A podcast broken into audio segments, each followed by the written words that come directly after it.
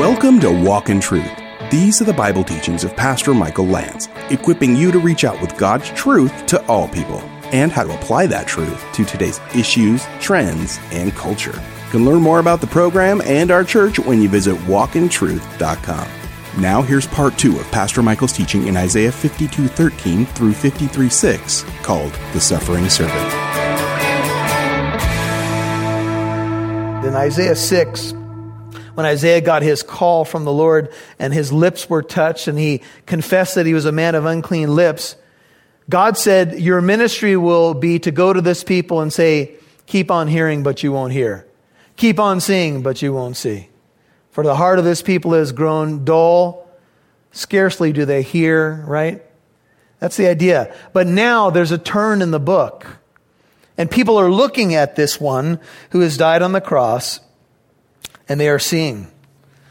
They are hearing. There's a revelation. The revelation has come forth in 53:1. It says, who has believed our message? This is the message of the gospel. If ever the gospel was portrayed, here it is. But who has believed it? The question rings forth. Who will believe such a kind of contradictory situation? See, we think that a regal exalted one is going to be sitting on a throne somewhere with royal robes, having people fan him and feed him grapes or be at his beck and call, but that's not how he comes. How he comes from heaven to earth is a baby in Bethlehem. He grows up in a place that is disdained by most of the Jews, Nazareth, and then he dies under the curse of God. How is it that we can believe such a report? You could see why the people of Israel might have a tough time with this. You could say, yeah, Isaiah 53 depicts a suffering, dying Savior, but there are other scriptures that depict a conquering king. Who will believe this report? Who will believe this message or our message? Is it your message that you preach? And to whom has the arm of the Lord, that's always speaking of the saving arm of God, been revealed? Who will believe this message? See, there is a need for belief. God has done the work. It is paid in full, but will you believe? The prophecy about Jesus is repeated in the New Testament. And the question rings, and it will ring until the time that Jesus returns. Will you believe the report about this one? Will you believe that God has dealt with your sin in full in Jesus? Go to the Gospel of John for a second. So here's Jesus. He's in his earthly ministry. John 12, he's talking about being lifted up on the cross. John chapter 12, 34. John 12:34. The multitude therefore answered him, we have heard out of the law that the Christ is to remain forever. Middle of John 12:34. How can you say the Son of Man must be lifted up? Who is the Son of Man? Jesus therefore, John 12:35, said to them, for a little while longer the light is among you. Walk while you have the light, that darkness may not overtake you. He who walks in the darkness does not know where he goes. While you have the light, believe in the light in order that you may become sons of light. That's how you get transferred out of darkness into light. These things Jesus spoke, and he departed and hid himself from them. But though he performed so many signs before them, yet they were, notice, not believing in him, that the word of Isaiah the prophet might be fulfilled, which he spoke, Lord, this is a fulfillment of the prophecy. Who has believed our report? And to whom has the arm of the Lord been revealed? For this cause they could not believe, for Isaiah said again, he has blinded their eyes, he has hardened their heart, lest they see with their eyes and perceive with their heart and be converted, and I heal them. These things Isaiah said because he saw his, Jesus's glory in context, and he spoke of him. Nevertheless, many even of the rulers believed in him, but because of the Pharisees, They were not confessing him, lest they should be, notice, put out of the synagogue, for they loved the approval of men rather than the approval of God. Go to Romans, Matthew, Mark, Luke, John, Acts, Romans. Go to chapter 10. So we have a chapter here that's talking about being sent out and preaching the glorious message of salvation in Jesus Christ. Romans 10, 15. We've looked at this in previous studies, but here's what it says. How shall they preach unless they are sent? Romans 10, 15. Just as it is written, how beautiful are the feet, this is from Isaiah 52, of those who bring glad tidings of good things.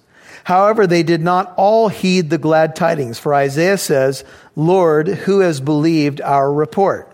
So faith comes, Romans 10:17, from hearing, and hearing by the word of Christ. The word of Christ's work goes out, and saving faith comes as you hear the word of Christ, the message of the dying and rising Messiah, and place your faith and trust in him. And until you do that, you do not enter in to the light. See, the salvation message is this, and Isaiah foresaw it, and John witnessed it, and here it is. You must believe the report. You must believe the confession of the gospel. We are not there. We don't have video footage of it, but we have a written gospel. Go back to Isaiah. A message delivered to us. The gospel is the power of God for salvation. It must be preached and it must be believed. And the report is that this one came, the servant of Yahweh, to save. Notice some other things about him. 53:2 in Isaiah. For he grew up before him. There's a distinction between the he and the him here, implying the Trinity. He, the servant of Yahweh, Messiah, grew up before him. God, he was always in God's watchful eye, like a tender shoot, and like a root out of parched ground. When I look at parched ground, I think of humanity. When the servant of Yahweh came, he came fully human. Part of our understanding of what we call Christology is that Jesus was 100% human and 100% God. And one thing to kind of keep in the back of your head as you look at this is ask yourself this question, because it appears from what we know from the language of Isaiah that Jesus looked like an average guy. There was not a halo over his head when he was walking around the Galilee region or moving down to Jerusalem. When they came into the Garden of Gethsemane and the question is, whom do you seek? They say, Jesus of Nazareth. They don't know who he is. He's not more lit up than others. There's not an arrow going, bring, bring, bring, bring, Messiah, right? He was fully human. He experienced what we experience. He was just like us. And here's the question. If you were there, if you were among the religious elite, if you were one of the lay people who heard, of him, and maybe you came upon him, and maybe you even saw him do a sign, would you believe? Would you believe that he was the Messiah? Would you look at him, put it into a modern framework? And of course, this is a little out of bounds, but I think we could do this. If you saw somebody who looked pretty much like you, like an average Joe, an average person, and you began to hear the claims of messiahship, would you have a little bit of cynicism? Would you doubt? See, belief. And Jesus says, look, if you don't believe me, then believe the works. And we say, yeah, but he did do the works. He did. And there were many of the religious elite that saw his miracles and even saw him, get this, raise Lazarus from the dead. And how do they respond to that? They wanted to kill Lazarus too. He was inconvenient. You see, he was a root out of parched ground. He came to a dry humanity. He has no stately form. If you have an NIV, it says beauty or majesty that we should look upon him, nor appearance that we should be attracted to him. This is kind of shocking, because when you read this, you think of The pictures that depict Jesus, or maybe you think of the movie Jesus of Nazareth. Do you remember that movie? That actor had the most amazing blue eyes, didn't he? And when they had him speak, he kind of spoke in this tone where, you know, it was heavenly. And of course, Jesus, no man spoke like he ever spoke. It's true. He walked around, obviously, without sin. But when you looked at him, if you just looked at his form, there would be nothing in particular to attract you to him because he was fully human. These words, beauty and majesty, are just like they sound. They speak of appearance. They speak of a beautiful outward appearance. They're used of Rachel in Genesis 29:17, that she was lovely and beautiful. And it says of Jesus, he wasn't. There wasn't anything particular in his outward appearance that would make you say, he must be the Messiah. And that's part of what's woven in here, the idea of his form. What would attract you to him? And he comes out of this, he's from the root of Jesse. He's from the line of David. He comes out of the ground, kind of the idea of a family tree here. He's connected to the human race. He's come to be one of us, yet he is also God. He's also divine. And when people look at him, they're not necessarily attracted to him. So much so that it says these words in verse 3, he was despised, 53:3, and forsaken. You'll hear more from Pastor Michael in a moment. Walk in Truth has more content for you to listen to with our mini-sodes A Step Closer, where Pastor Michael Lance and others on the Walk in Truth team discuss topics and questions about life from a Christian perspective. You'll also get a chance to get to know the team. The next topic to dive into is the potential overturning of Roe v. Wade. Even if we threw out having to land on when does life begin, when a majority of those abortions happen, right, is in between generally 6 to 12 weeks. And, you know what I mean, there's a heartbeat, there's everything's pretty much intact. The only thing that child or that baby needs is time and nutrition.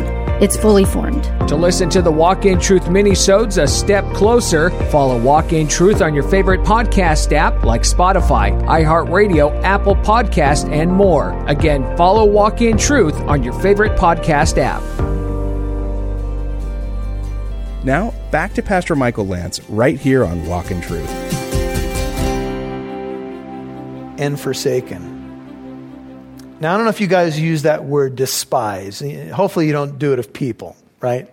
I suppose there's some people in history that we could despise, or at least despise what they do. But maybe what we sometimes talk about food. I despise, I don't know, what is it? What is it, liver? Chicken? Oh, come on. Really? Anyway. But despise is a strong word, isn't it? He, get this, the God of glory who came to the earth to die for the sins of the people, what was he? Despised. What? Have you ever maybe heard that someone says, I despise you? You know, if someone said that to you, that would be about as low as you can go. He was despised.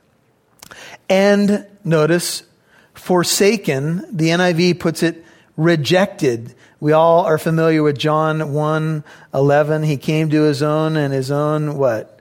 Would not receive him. He is a man of sorrows. Or you could put it this way. He is the man of sorrows. But the truth is, it's not his sorrow. He was not a bummer to be around. He had the oil of gladness above his companions. And I think that he was a very joyful person. But I do think that as he was moving closer to the cross, then we know that there's passages that say his heart was very heavy. We look at him in the Garden of Gethsemane and we see him, Luke, saying that he was sweating, as it were, great drops of blood in agony agonizing over the cross. He was sorrowful over the prospects of the cross as he moved closer and closer to it. But his sorrow, the man of sorrows, it's not his. Look at the next verse. Surely our griefs he himself bore, and whose sorrows? Our sorrows he carried. You see, when he came into the world, brothers and sisters, he came to carry your sorrows. What makes you cry? What's the heaviest thing on your heart tonight? What do you look at and just, it makes you sorrowful? That's what he came for. Sometimes it's stuff that you see in yourself. He came to carry that. Sometimes it's things that you deal with over and over again, and you say, sometimes looking in the mirror, I should be over this one by now. And you get sorrowful. Or sometimes you think, this situation will change, or the world will change, or we'll finally wake up. Sorrows. You see, he was the man of sorrows because he came to bear our sorrows. The word sorrows has both a physical and mental connotation.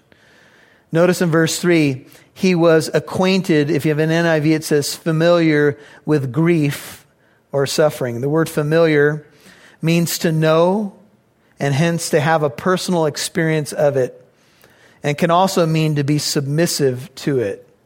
He was acquainted with grief and submitted himself to grief. Why? He didn't need to. He said, no one takes my life from me. I lay it down of my own accord. I have the power to lay it down and the power to take it up again. He chose to carry our sorrows. And it's amazing to me that this is God stepping into the world to do this. And the word surely in verse 4 is a conjunction emphasizing the unexpected. And here's how it turns. It turns to us. It says, surely our griefs, multiple, plural, he himself bore. And our sorrows, plural, he carried. The word bore means to take up or lift up. It means to bear or lift off someone. So in this case, when it says our griefs he bore, it has the picture of him taking the plural griefs and taking them off us and doing what? Putting them on him. If you've ever had to shoulder somebody else's burden, you kind of get the sense of what this is about. See, if it's an easy burden to shoulder, if it takes 15 minutes of my time to shoulder your burden, I'm pretty okay with that. If you're moving, don't call me. I don't want to shoulder that burden. That's why I sold my truck. Love only goes so far. But you get what I'm saying, right? Everybody say, amen. Right? But see, he decided to shoulder our burden. He decided to shoulder our grief. And by doing so, not only does he shoulder it, but he takes it off us and puts it on him. And this is the great exchange of the cross in theology. He takes the weight of our sin and judgment, and we get his righteousness and forgiveness. It's the great exchange. Yet, how did people consider him? You see, our sorrows he carried. Yet we ourselves esteemed him what? Stricken, smitten of God and afflicted. It appears that when most people looked at the cross, and of course this was definitely true of the religious leaders, they said, he must deserve it. He's under the curse of God, Galatians 3:13. Cursed is anyone who hangs on a tree. If you're the Messiah, come down from the cross and we'll believe in you. Look at him. He's a mess. He must really be evil, because no one would be beaten that way and be that accursed unless they were a real awful person. And here's the irony. As they're saying that, he's bearing their sin. John MacArthur put it well when he said, When you look at the cross, what you need to understand is that God the Father is treating God the Son as though he had committed the collective sins of all humanity for all time. That's the wrath that he's enduring. That is the suffering and sorrow that he is bearing. And I don't know how it looked through his being. I don't know, how much disaster and hell he experienced in those hours. But I'll tell you what, people, he's doing it for us. You've been listening to The Suffering Servant, Part 2 on Walk in Truth. That's Pastor Michael's teaching in Isaiah 52:13 through 53:6. If you missed any part of today's program or parts 1 or 2, you can listen to Walk in Truth on our free Living Truth app or wherever you get your podcasts. Hey, we'd love to connect with our listeners. You can email or send Pastor Michael and the team here a letter. We love mail. You can get all the contact information at walkintruth.com. That's walkintruth.com. Or you can get it now. Our email address is contact@walkintruth.com. That's contact@walkintruth.com. And here's our mailing address if you're ready. You can write Pastor Michael at P.O. Box 2063, Corona, California, 92878. That's P.O. Box 2063, Corona, California, 92878. Now, here's Pastor Michael with a final word. When you think about Isaiah 53:4, it says, "Surely our griefs he himself bore, and our sorrows he carried." It doesn't mean that you're never going to be grieving again or sorrowful again. The grief and the sorrow that's being talked about here has to do with the grief and sorrow of our sin, all that our sin causes. When you think about it, brother, sister, friend, you think about what sin does. Sin is to miss the mark. Sin is transgression of the law. And when we sin against God and others, there's hurt. Let's face it. If you think about the Ten Commandments, and when we have idols in our life, when we sin against a brother or sister or spouse or friend, we gossip about them, maybe we have hurt them in some way. Look, there's a cost to sin. That's what Jesus bore, the grief and sorrow of our sin. It doesn't mean that you're never going to be sorrowful again or grieve again, but it means you can grieve with hope and you can sorrow with hope because of what Christ has done for you. This is Walk in Truth. This is Pastor Michael Lance. We have been walking through the incredible book of Isaiah. And as we have, I pray it's been a blessing for you. We've been telling you about another thing going on with Walk in Truth. It's mini-sodes that we're doing on our podcast called A Step Closer. We're dealing with the issue of Roe v. Wade, the abortion issue, very emotional. I know it divides people, but we're trying to come at it from the standpoint of both a good defense of the position for life, but also with grace, a testimony from a wonderful sister named Angie who's been through it and has a ministry for anybody who's gone through or experienced an abortion. Look, it's a widespread thing. It's a thing that has happened in our world that needs to stop. And it's something that's an egregious thing. And yet it's a sin for which Christ died. And all who have been through it themselves can attest that they found grace in the cross of Christ. So, maybe you hear about a mini-sode on this issue and you don't want to listen because you've been through it. And maybe that's a little bit of what stirs in you, the emotion. And look, I get it. We get it. But check it out. It's a mini-sode on the topic, and we're going to try to be, it's going to be truth filled with grace. That's all, the way I could put it, or truth in love. And I pray that you'll tune in. It's called A Step Closer. It's a mini-sode, and we're going to be doing more of this as an additional blessing. We pray for our listeners. If you'd like to let us know about a topic that you're interested in for a future episode of A Step Closer, Email us, contact@walkintruth.com. That's contact@walkintruth.com. This is Pastor Michael. Have a blessed weekend, and Lord willing, we'll see you right here next time.